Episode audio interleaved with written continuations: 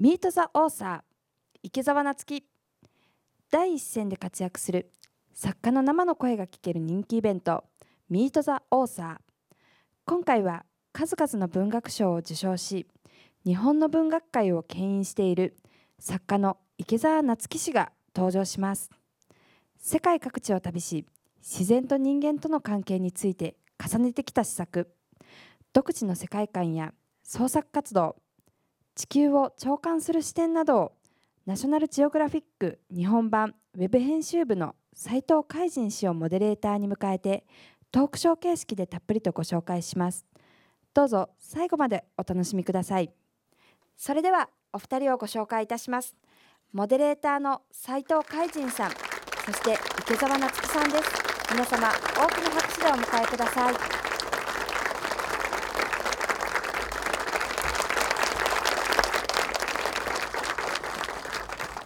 本日モデレーターを務めさせていただきますナショナルジオグラフィック日本版ウェブサイトの編集をしております斉藤海人と申します。よろしくお願いします。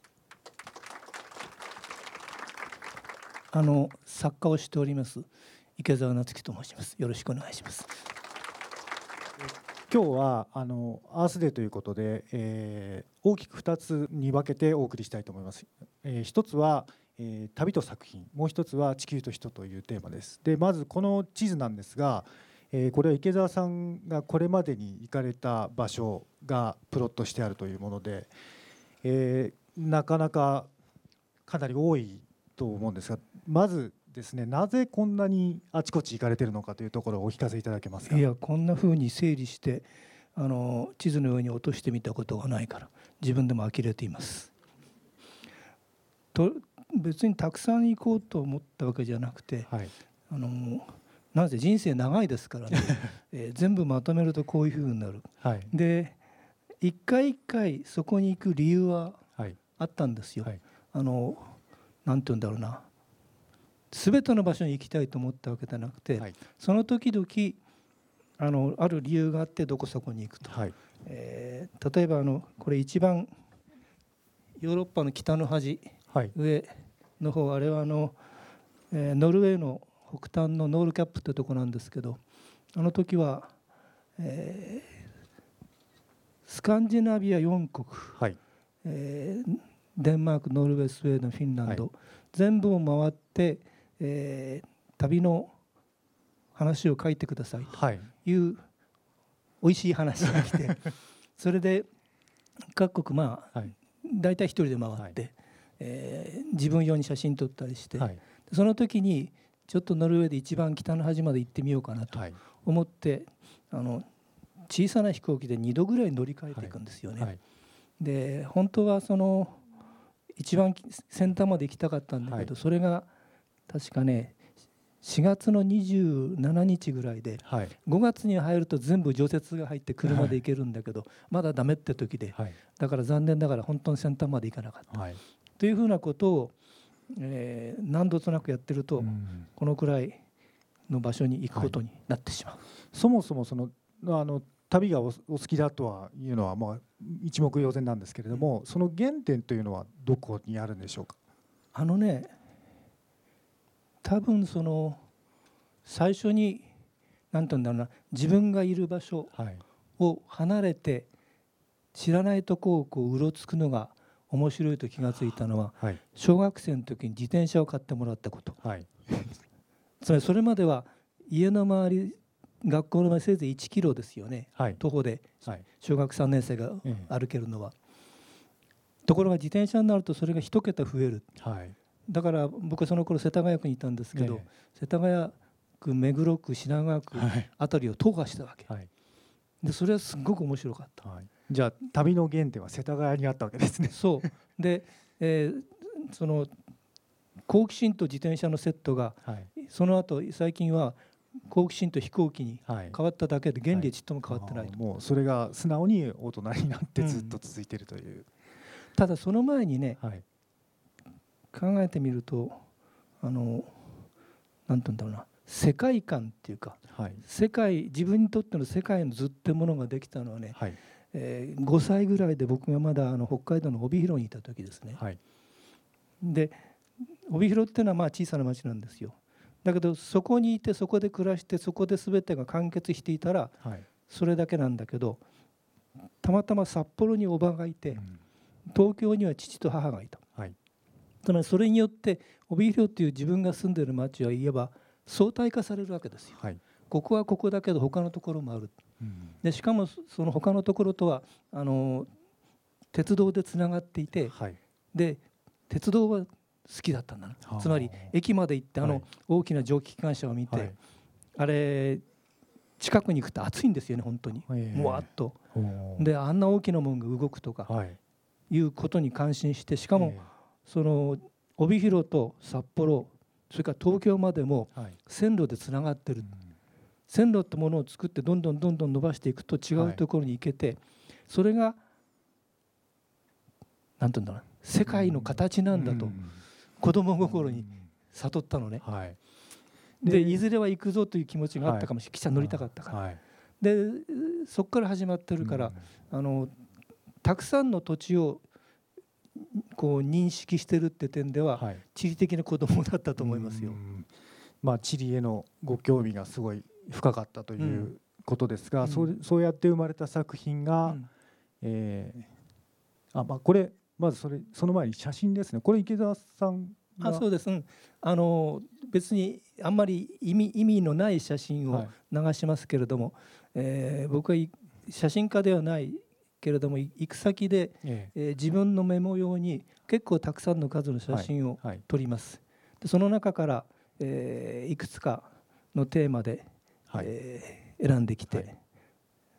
スコットランドの海辺とか、はい。それからあこれはあの東日本大震災ですね、えーそれから南極の氷山とか、はい。まあ、そんなものいくつかうんあのシャッフルで見えてくると思いますけど、あの一つだけお伺いしますけど、その旅好きの中でもそのある種の傾向というのが大体あると思うんですけども、うん。あったかいところだったり寒いところだったり、うん。街だったり自然にだの豊かなところだったりとかいろいろ人によってあると思うんですけど池澤さんの場合はごどんな感じなんでしょうか？あのー最初の頃からなるべく豊かでないい。かにもリッチでないところ、え。あの僕はその途上国っていう言葉は偽善的で好きでないんだけどあのいわゆる先進国としてブイブイ言わせてるんではいない。ところにそれはあのー今になって考えてみれば、はい。えー高度経済成長の日本で青春を過ごしてはい。居心地が悪かった。つまり自分はこの流れに乗れない。はい。どうもこういうふうにこう浮ついて、えー浮き足だった人たちは嫌だなうん。と思ってそれで例えば太平洋の小さな島に行くはい。そうするとみんなぼーっとしてるんですよ。はい。のんびりしてて。でああこれでいいじゃないか。はい。自分の場合はこっちだよなと、はい。えーいうふうに思ってそれはね本当に嬉しかった、うん。ようやくあの、うん、折り合いの悪い国をはい。出られたっていうかね、実際にはあの旅人ですから。で旅人っていうのはあの無責任なもんで、えーそこにしばらくしかいないし、はい。そこのありようについて何の責任もないわけですよ、はい。選挙権もないしお金も稼がない。だから旅人である楽さもあるんだけどそれとは別にこっちでもいいじゃないかという、そのはい。高度経済成長にはい。ちょっと拗ねて背を向けた姿勢はい。で旅先を選んでましたね。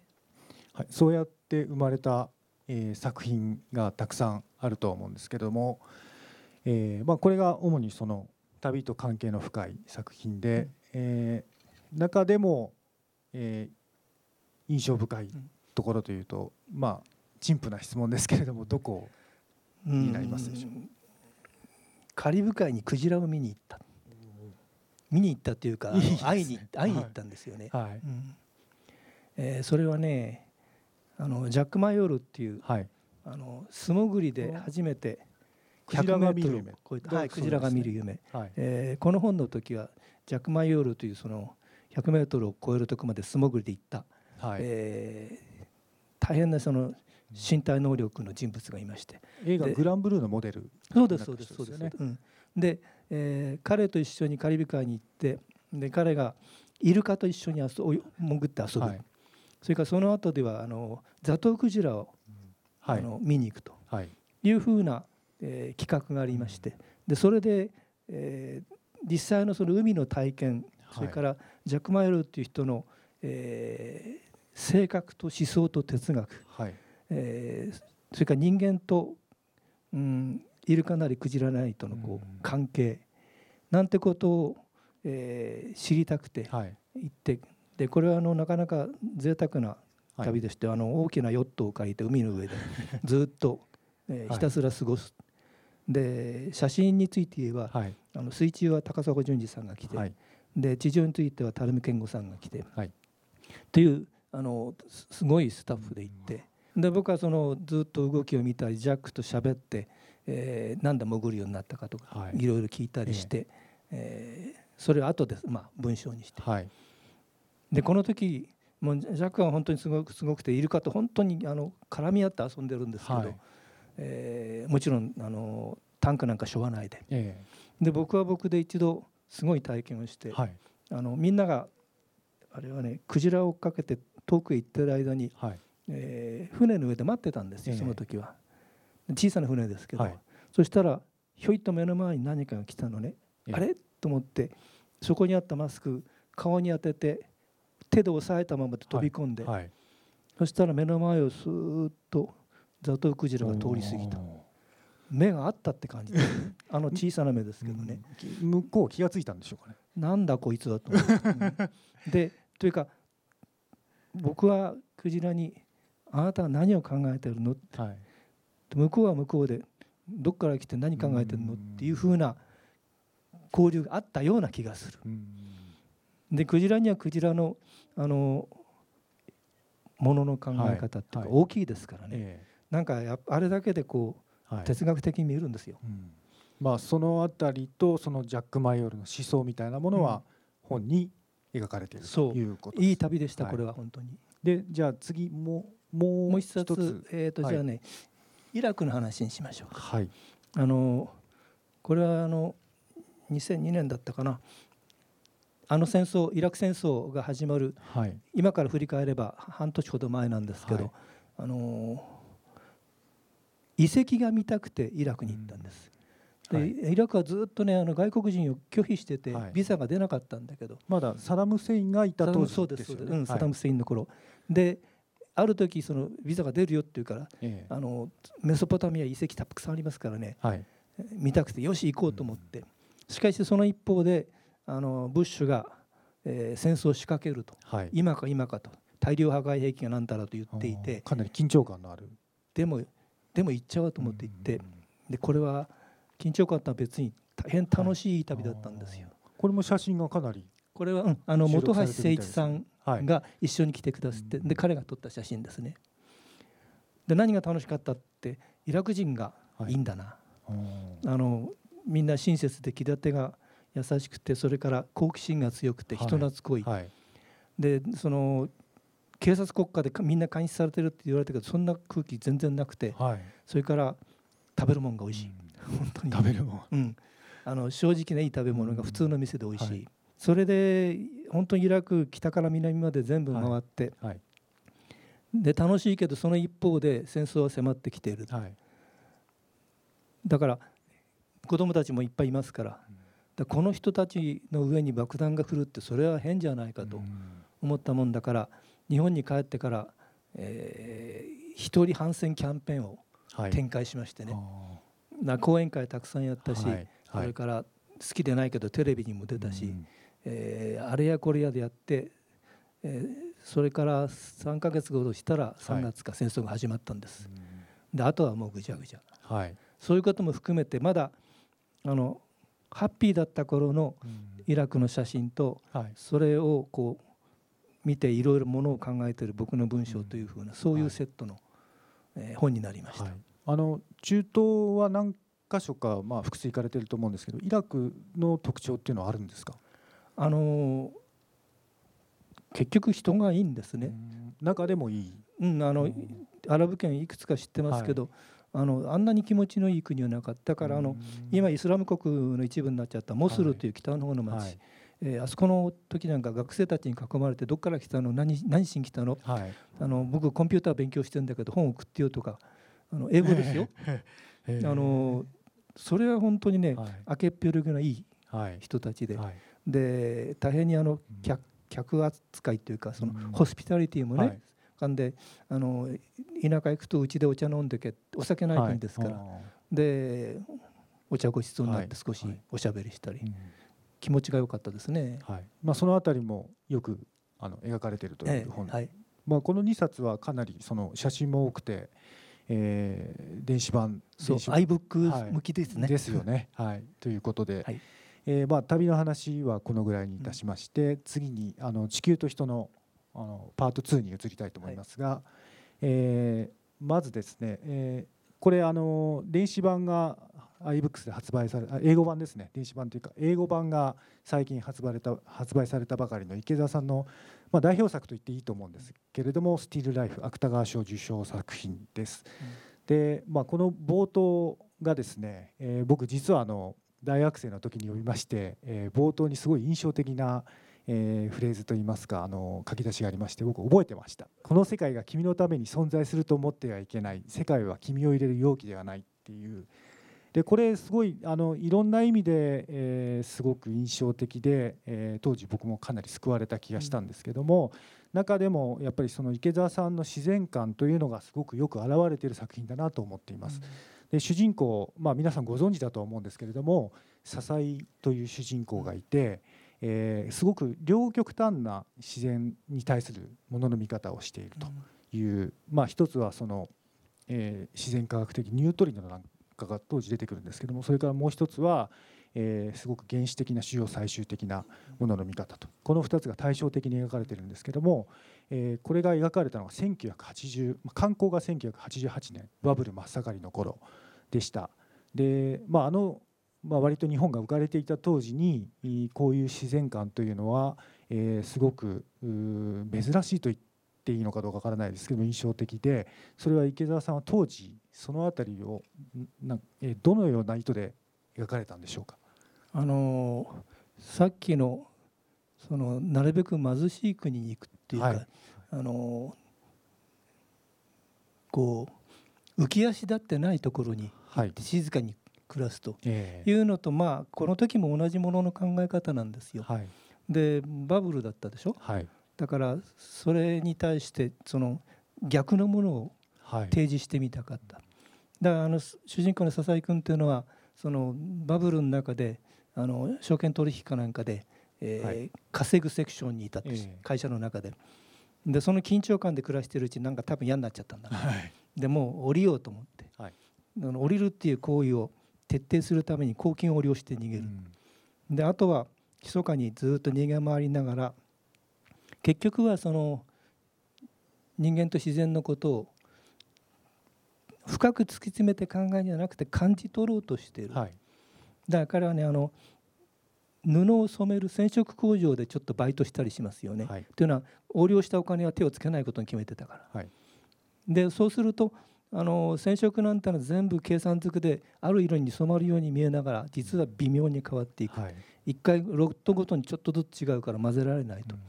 いうふうなところから結局はそんなコントロールできないじゃないか。はい。っていうのとしかし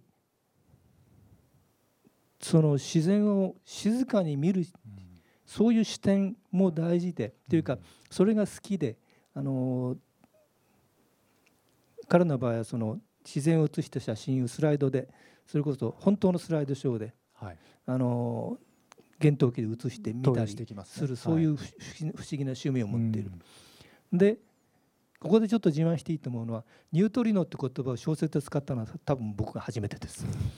あのスーパーカミオカンデができてここで何を追っかけるかというとニュートリノですというニュースから多分4ヶ月後ぐらいです書いたのは早かったんですよ。はいですね。まああのねノーベル賞のののの字も出てないとそうですそうです。いう頃で、うん。でいずれにしてもその彼が世界とこう対面して対峙して世界ってもんがあってここに自分がいて見ていると。いうこの関係があの一番最初の日本の木のはい。あのイメージになってきて。はい。でその外の視点っていうのが、えー、例えば1950年代あたりから人間が宇宙に出てで宇宙の側から地球を見る。結局この星の上に我々住んでるんだという、はい、そういう感覚をようやく得たわけですよね。はい、でその言ってみれば世界から一旦自分を離して、見るものとして世界に対峙するとい。う、はい、そのなんとねビューポイントが、はい、えー、ガガーリンあたりから始まった彼は地球は青かったって言いましたね。はい、でこの視点がなんか僕は好きで、はい、だからあのスティールライフと一緒に書いた「ヤーチャイカ」っていう話は、あのテレシコワって、うん、あのソ連の女性の飛行士に憧れてた少年の後日談が出てくるんですよね。はい、そうやってその外から見る。であのなんて自分たちが住んでる星を相対化してみる、はい、あるいは風景を相対化してみる。これで言えばあの明るいところがたくさんあるのは全部その大都市であのみんながたくさん電気を使って暮らしてるところですよね。はい、これ不思議なことに確か日本海の真ん中町がないところにすごく明るいところがあってこれで見えるかどうか分かんないけど、何かっていうとイカ釣り漁船のね修行島だったんですよ。あんなに電気使って取るイカなのかと感心したというか呆れたことがあってね。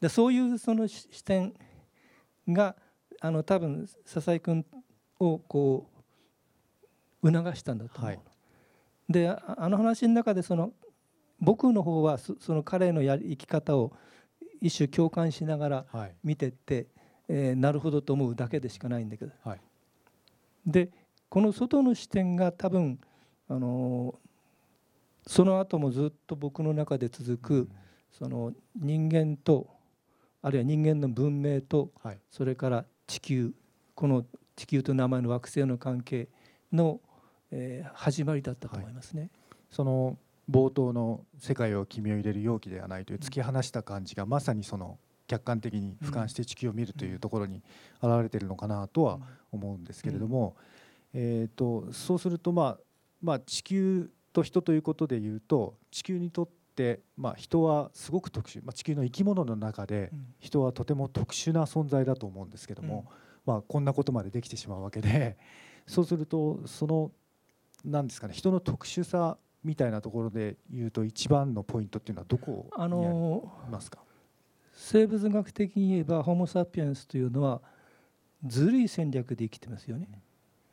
普通動物は環境の中で与えられた条件の中で何とか生き延びよう何とか子孫を残そうと、えー、戦っている、はい、あの何かと戦うんじゃなくて、はい、そういう与えられた環境の中であの生き延びることと子孫を残すことに力を尽くしている、はい、ところがホモ・サピエンスはその環境の方を自分が都合のいいように変えるという、はい、あのずるいやり方を思いついてまあ最初にそれは火を使ったりしたとこから始まったのかもしれないですけど、はい、それが次第次第に、うん、あの甚だしいやり方になってきて、うん、えー、特に19世紀、えー、産業革命から後は、はい、えー、使うエネルギーの量も膨大に増えたし、はい、でそれが他の動物たちをこう圧迫して、うん、次から次へと絶滅していくでしょ？はい。絶滅ってことは全ての生物についてあるんだけど、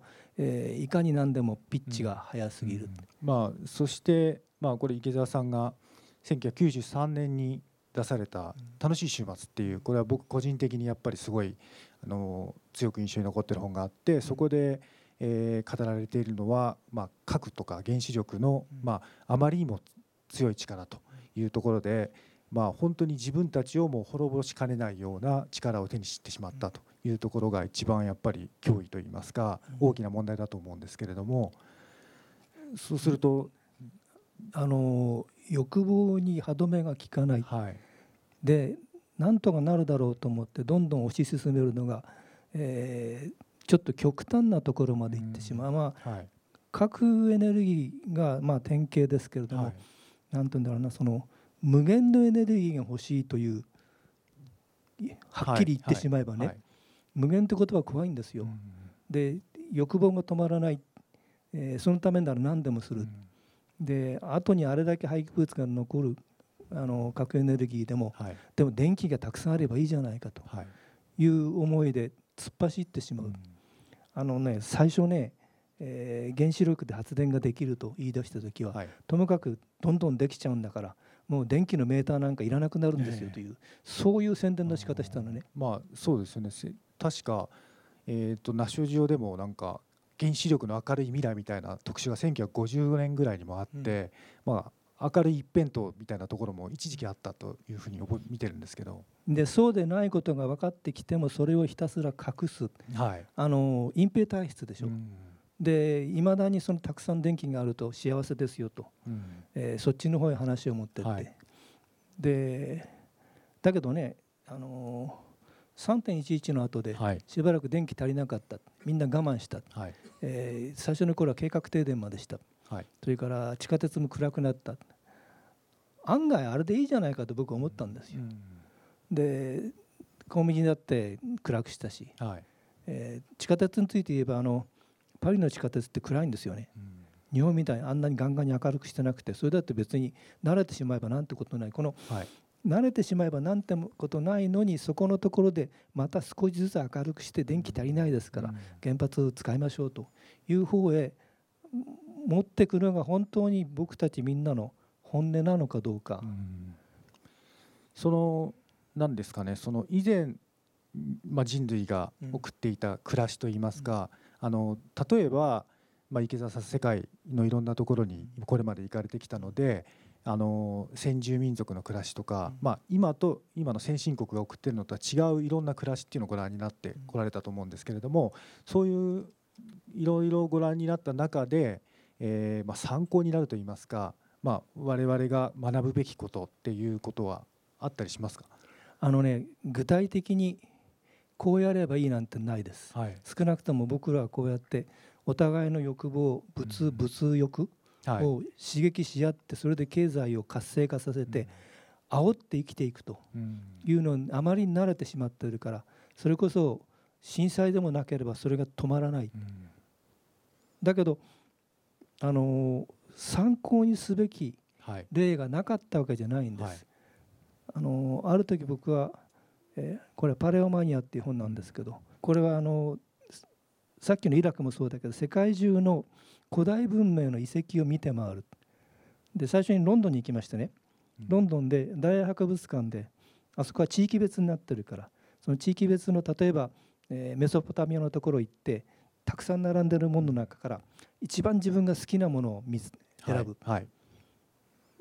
でそしたらそれが作られた土地へつまりこの場合イラクへはい。行ってみるということを14回繰り返してすごい贅沢なうん取材ですよね。そう、ええ。ーギリシャエジプトインドカンボジア、えー韓国え、はい。えーそれからもちろん。イラクとイランも行ったし、えーとうとうメキシコもありましたしということをやって、はい。と行く先々みんなしばらく栄えたけれども滅びたと。うんで滅びる理由は他との戦いだったりするんですがはい。その一方で周りの木を全部燃やしてしまったらもう燃やすもんがない。はい。燃料不足で終わる。そんなもんなんだと。でそれが19世紀になって今度はあの石炭を使うようになってはい。これは埋蔵量が多いですから、えーしばらくは持つと。でじゃあ次どうするかって石油が見つかったはい。じゃあ次どうするか、えー天然ガスがある。はい。それから核エネルギーもあるじゃないかというふうにして、えーそれこそ指数級数的にバーンとせはい。燃料消費量が増えた。はい。でその一方で文明はみんな滅びたんだよなと。であの頃は個々にあっちこっちが滅びたんだけれども、はい。今は全部が一つになってしまっている。で滅びてる滅びる人は全部一緒。もう次はない。そうですね。っていうふうなことを え大げさでなく考えて。えあのあんまりね預言者ぶってね人に警告を発してるの好きじゃないんですよ。自分だって欲望我慢できてないとこいっぱいあるんだから。だけどもう一個しかないんだそれこそ地球がねはいあのアースってもの一個しかないんだと分かった上でまだやるかはいという時に最後にですねオーストラリアに行ったんです。はいオーストラリアアボリジニの人たち先住民ですね彼らは文明を作らなかった。うん。文明っていうのは何かっていうと都市なんですよ。いあの農村文明ってないんです基本的には。都市で人がたくさん集まって建物が集中して、えー密度が高まってその密度の中から新しい文化が出てくる。それは面白い。うん。面白いけれどもその集中の基本は、ね、物質なんですはい。物を集める。人が集まる、はい。ところがオーストラリアアボリジニはあそこは非常にその密度の薄い大陸で食べるものもそんなにない。それから彼らは農業をしなかった。はい。さ狩猟採集だけで生きてきた。そうすると養われる人数は限られるし第一一箇所にとどまれない。食べ物ないから。はい。ずーっと移動して回る。でそれを何千年も続けてきた。変わらず。この変わらなかったことがすごいんだけど。で、えーそうしながらその一方で非常に高度な神話体系世界観はい。それからあの絵ですね。はい。あの岸壁アに描く絵、ね。はい。うん、それとそのそういうものを作り出してそれをあのずっとこう複雑化しながら伝えてきた。あの今でもそうですけどアボリジニの画家絵の絵の才能って今非常にそのうん注目されていて、はい。えー有名な画家がたくさんぞろぞろ出てきたんですよね。はい。でじゃあ彼らの場合は文明作らなくて済んだじゃないかそれで、えー良かったじゃないかもちろん、あのー平均寿命は短かったかもしれないし乳幼児死亡率も高かったかもしれない。だけどそういう形の世界とのこう多様な仕方はい。もあったん,、あったんだってこと自体になんかすごい意味があるように思ったのね。で、はい彼らを滅ぼしたのはその環境ではなくてやってきたイギリス人ですよ。はい滅ぼしたというか生き方を変えさせたのは、もう彼ら今あの旅をしないで都市に定住してあの優秀な人は絵を描いて売ってるし、はいそうでない人はそうでない生き方をしてます。まあアボリジニはそうで長い間それでやってきたとは思うんですけれどもとはいえまあ僕らはもう文明を築いてしまったということで、そこに戻れないという状況もあると思うんですよね。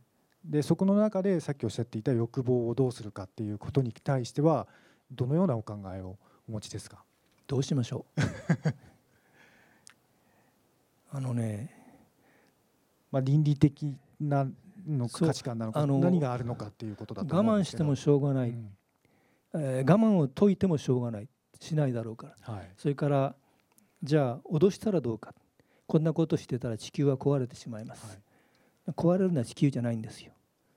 人間にとって都合のいい地球なんですよ。うん。で我々はこの今の地球の在り方微妙なそれこそ平均気温0.1度の差はい。にでも問題になるような、うん。えー高度に適応した生き方をしている。はい。でそれが少し変わっても、えーたちまち困ってしまう。うんそれが例えば温暖化でしょ、はい。まあだからはい。それはもうでも我慢できないって言ってんだから、うん。えー何を倫理として持ち出すかずっと考えてたんですけど結局のところ地球のためっていうのは違う。はい。地球に優しくではない。自分たちに優しくである。優しくは何かっていうと貪らないことである。はい。でもそれでもまだ通用しない。む貪ります。はいもう原発全部再稼働ししたくてうずうずしてるわけでしょ。あの人たちは。でそれをひょっとしたら国民は支持してるわけでしょ。はい。もし考えるとしたら次の世代のことですね。うん。あのアフリカゾウが全部死んでしまったらアフリカゾウがかわいそうと言ったって多分それでは止まらないです。はい。ゾウがいない世界想像して寂しいと思うだけでやっぱり象牙で反抗するんじゃないですか。だけどあなたの子供はもうあな今のあなたのような暮らしはできません。はい。もっと悲惨なことになります。うんそれでもいいんですか。あなたが今奪ってるのは子供の財産ですよ。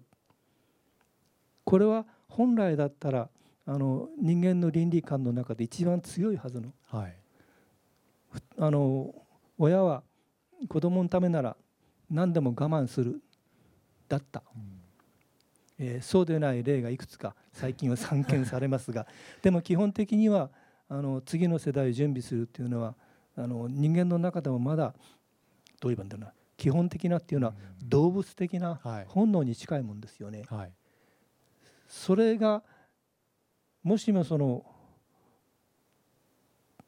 アースデーのうん。こう一つの主張として、はい。えー倫理の柱として役に立つとしたらそれはやっぱり次の世代って言葉じゃないかなと思うんですけどね。どのぐらい先までっていうイメージっていうかそういうその辺も大事だったりするんでしょうかね？あのそれは分からないです、はい。つまり未来というのははい。あの見えないし、うんというか多分その僕自身が死んでしまった後では、はい。えーその先のことについての僕の心配はそこで一旦、うん。えー停止せざるを得ない、はい。それは個体が死ぬってことの意味ですから、うん。だけどホモ・サピエンスという種が滅びるはい。ことはまた別ですよね。はい。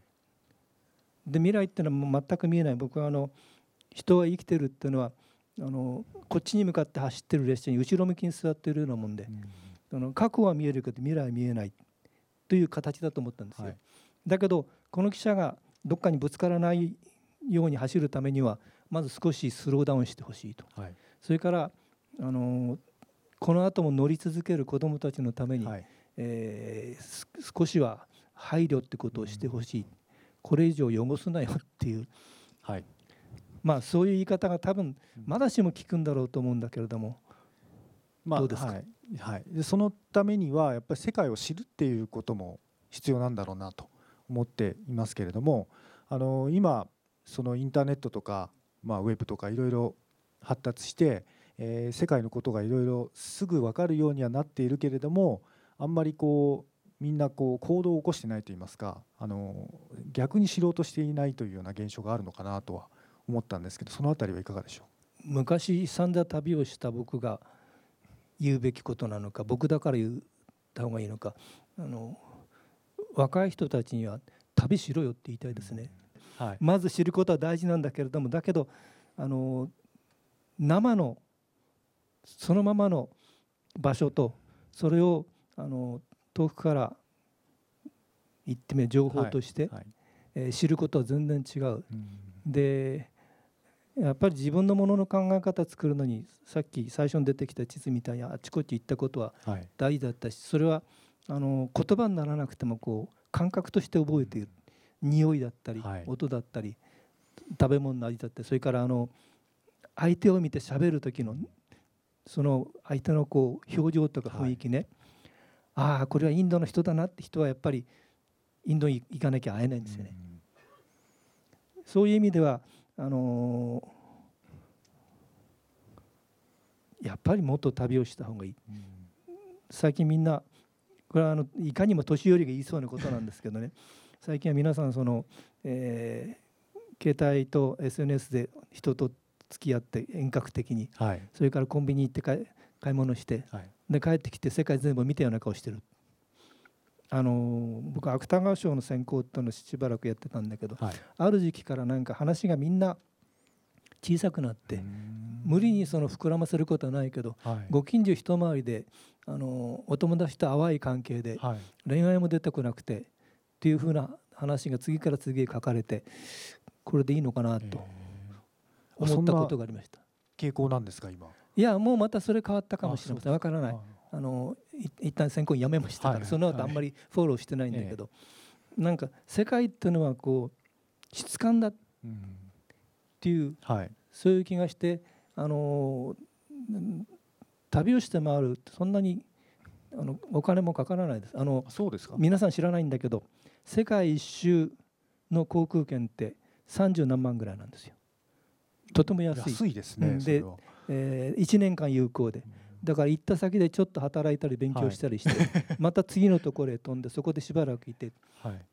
あのイギリスやオーストラリアの学生たちがよくそれやるんですよね。ギャップイヤーって言うんだけど、あの高校が終わって大学が始まるはい。間とかあるいは大学の途中とかで1年間もう学校には行かないと決めて、はい。その間に世界のどっかへ行って何かをする。うんでそれはあのボランティアでもいいし、はい。えー勉強でもいいんだけど、はい。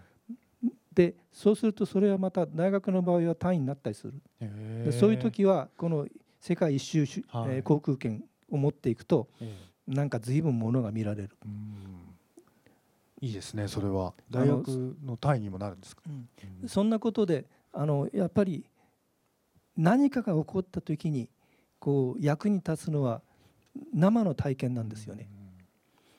一つ思い出したんだけど阪神・淡路大震災の時に、えーみんな大変な思いをして、せえー全国からあの助ける人々が集まった、はい。その中であの精神科のお医者さんたちが、はい、えー日本中から神戸に行って、うん。でそこで一生懸命その皆さんの心のケアをした。はい。その時にあの神戸の、えー中井先生という方が、はい。えー来てくださってありがとうとは言いません皆さんのところでこういうことになった時の練習をしたと思ってくださいとうん言ったんですよ。はい。実際の話それが、えー東北の、はい。えー精神科のお医者さんたちにとってはえ貴重な財産だったわけですよ最終的にはね、えはい。だから体験が大事っていうのはうん。そういうことなんです、はい。で若い者若い人たちにとってあの生身の体験ができるのはうん。まだ職場ではないしはい。大学の中は、えーリアルではないから、うん。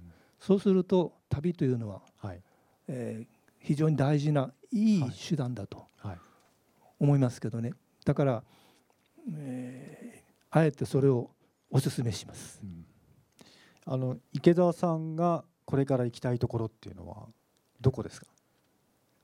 うーんとね別にその世界全部に行こうと思ってるわけではないけど魅力があるのにまだ抜けているのがはい。南米なんですよね、南米、うん。あ確かに少ないですね南米、うん。はい。えーアルゼンチンとチリだけだから、はい。えーメキシコはまあ行ったけどあれは中米ですからね、だからあの辺に何か仕事を作っていくかな。南極に行きたいと思った時は南極を舞台にした小説を書けばいいんだと思って、はい。えーその取材と称していきましてえ実際ちゃんと書きました。えはい。それからあのネパールの山奥にムスタンっていう小さな王国があるんですけど、はいはい。それもい行きたいと思った時にそこを舞台にした話を書いてそれで行きました。はい。でこの方法でやれば大体のとこは行けるんだけど、次だんだん年も取ってきたからね。遠いですからね。ちょっと大変だと思いますけれども。これあこのメッセージね、うん、これは僕はあのスコットランドのある、えーコミュニティで見かけたんですけれどもあのいいい惑星はそんなに変わりがないよ。はい、この1個がなくなったら次に見つけるのははっきり言えば不可能である。っていうことをちょっと粋な言い方で。はい。いいうちは見つかってもいい星は見つからないと。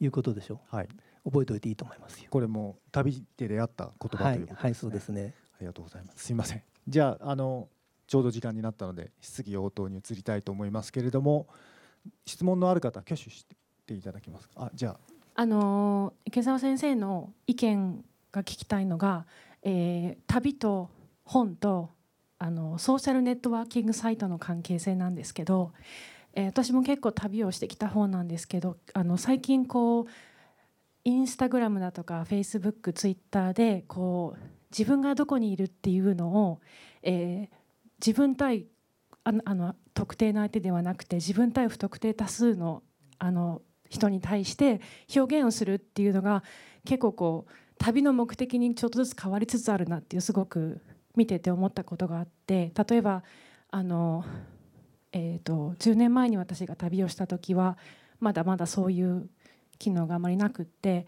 こう長距離電車に乗っている時は必ず本を手にして本を読んでたりとか周りもそういう人が多かったんですけどあのあすいません私今あのミャンマーに住んでいてあの結構今今年から去年ぐらいから旅行客の人がすごく増えてるんですけどあのこう携帯を片手に写真を撮ってこうアップする人が多くなってるんですよね。なのでその作家という立場からそれからあの社会のあの社会学をこうされて表現をされている立場からあのインターネット、まあ、主に SNS とあと読書という、えー一つの文化とあと旅とその関係についてちょっとおじご意見を伺いたいと思いました。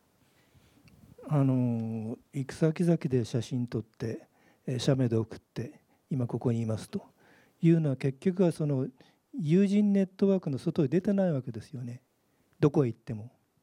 でそれをしている限りそれは別にするなと言わないけどその意味を問うならばそれをしている限りあなたはその場でそのその風景その社会と向き合っていない。つまりど元のその友人ネットワークの外へ出ていない。もう少し何て言うんだろう一人でやることじゃないかと思うんです旅というのは。結局のところは。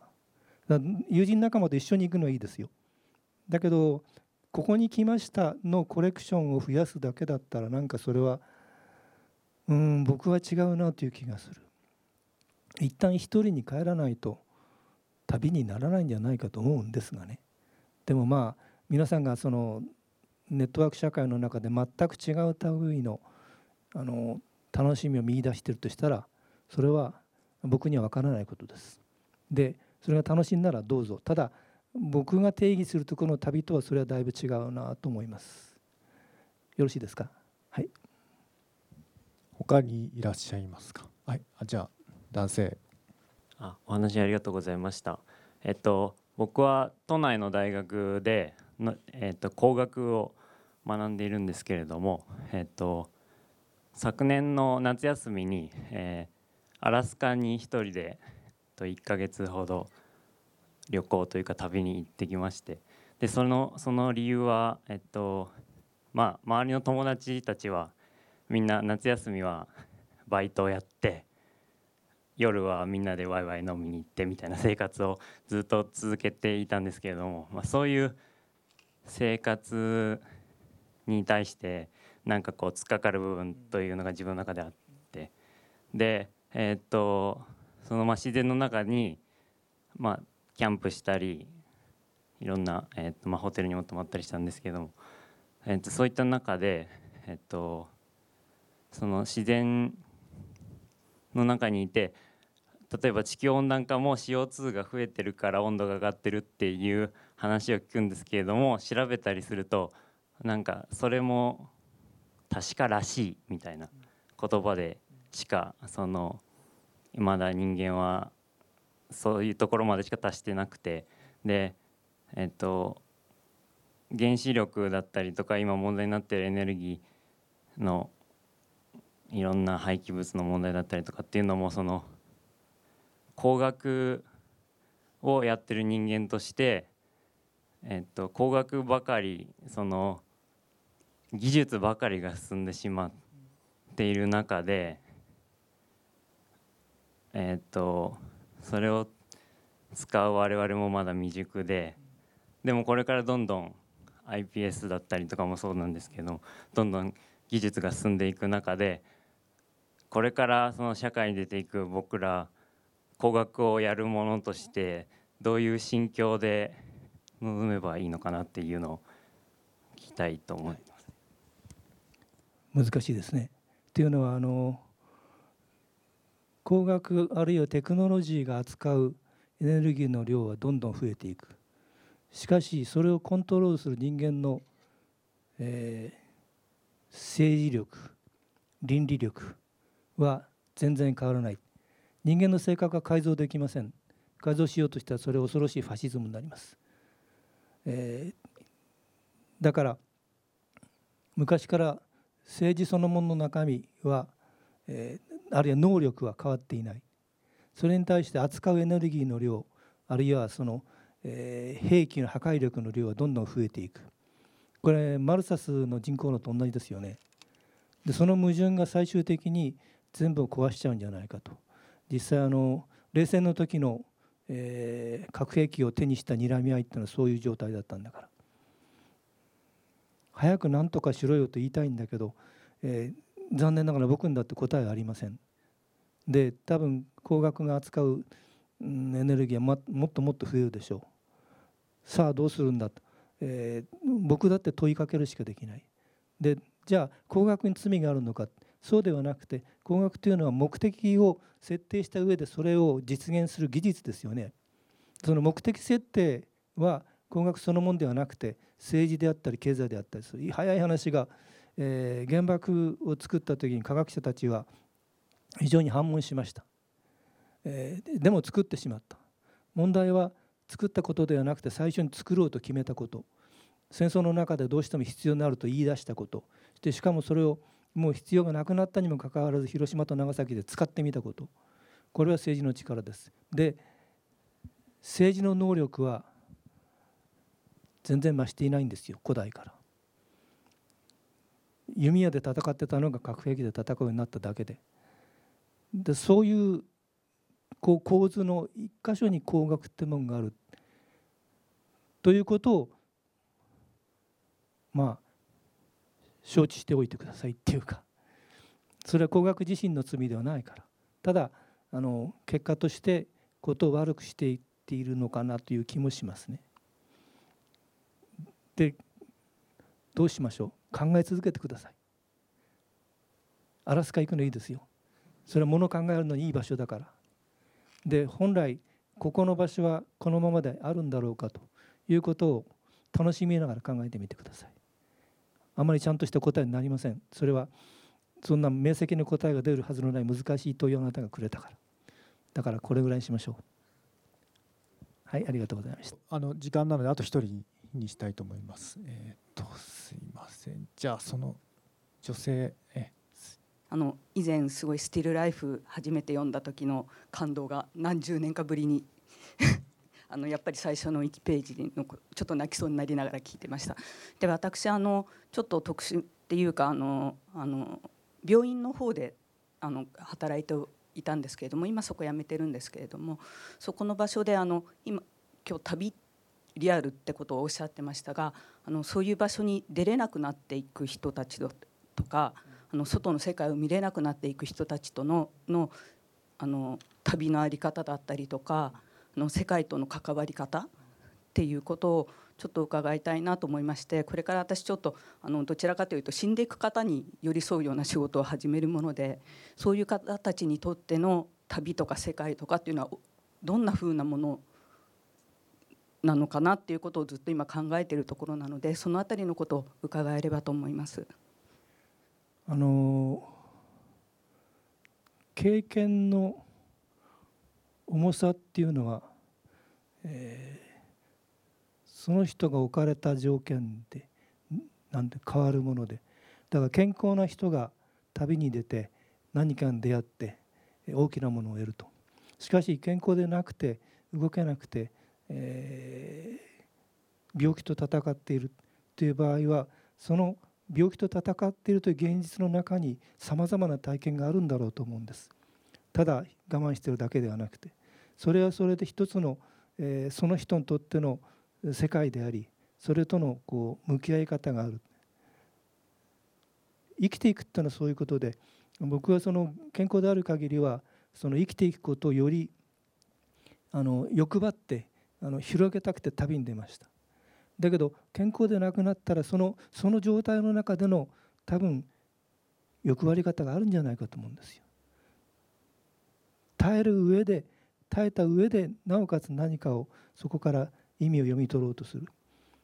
でそれがなくなったら多分それは一種の敗北ですよね。だから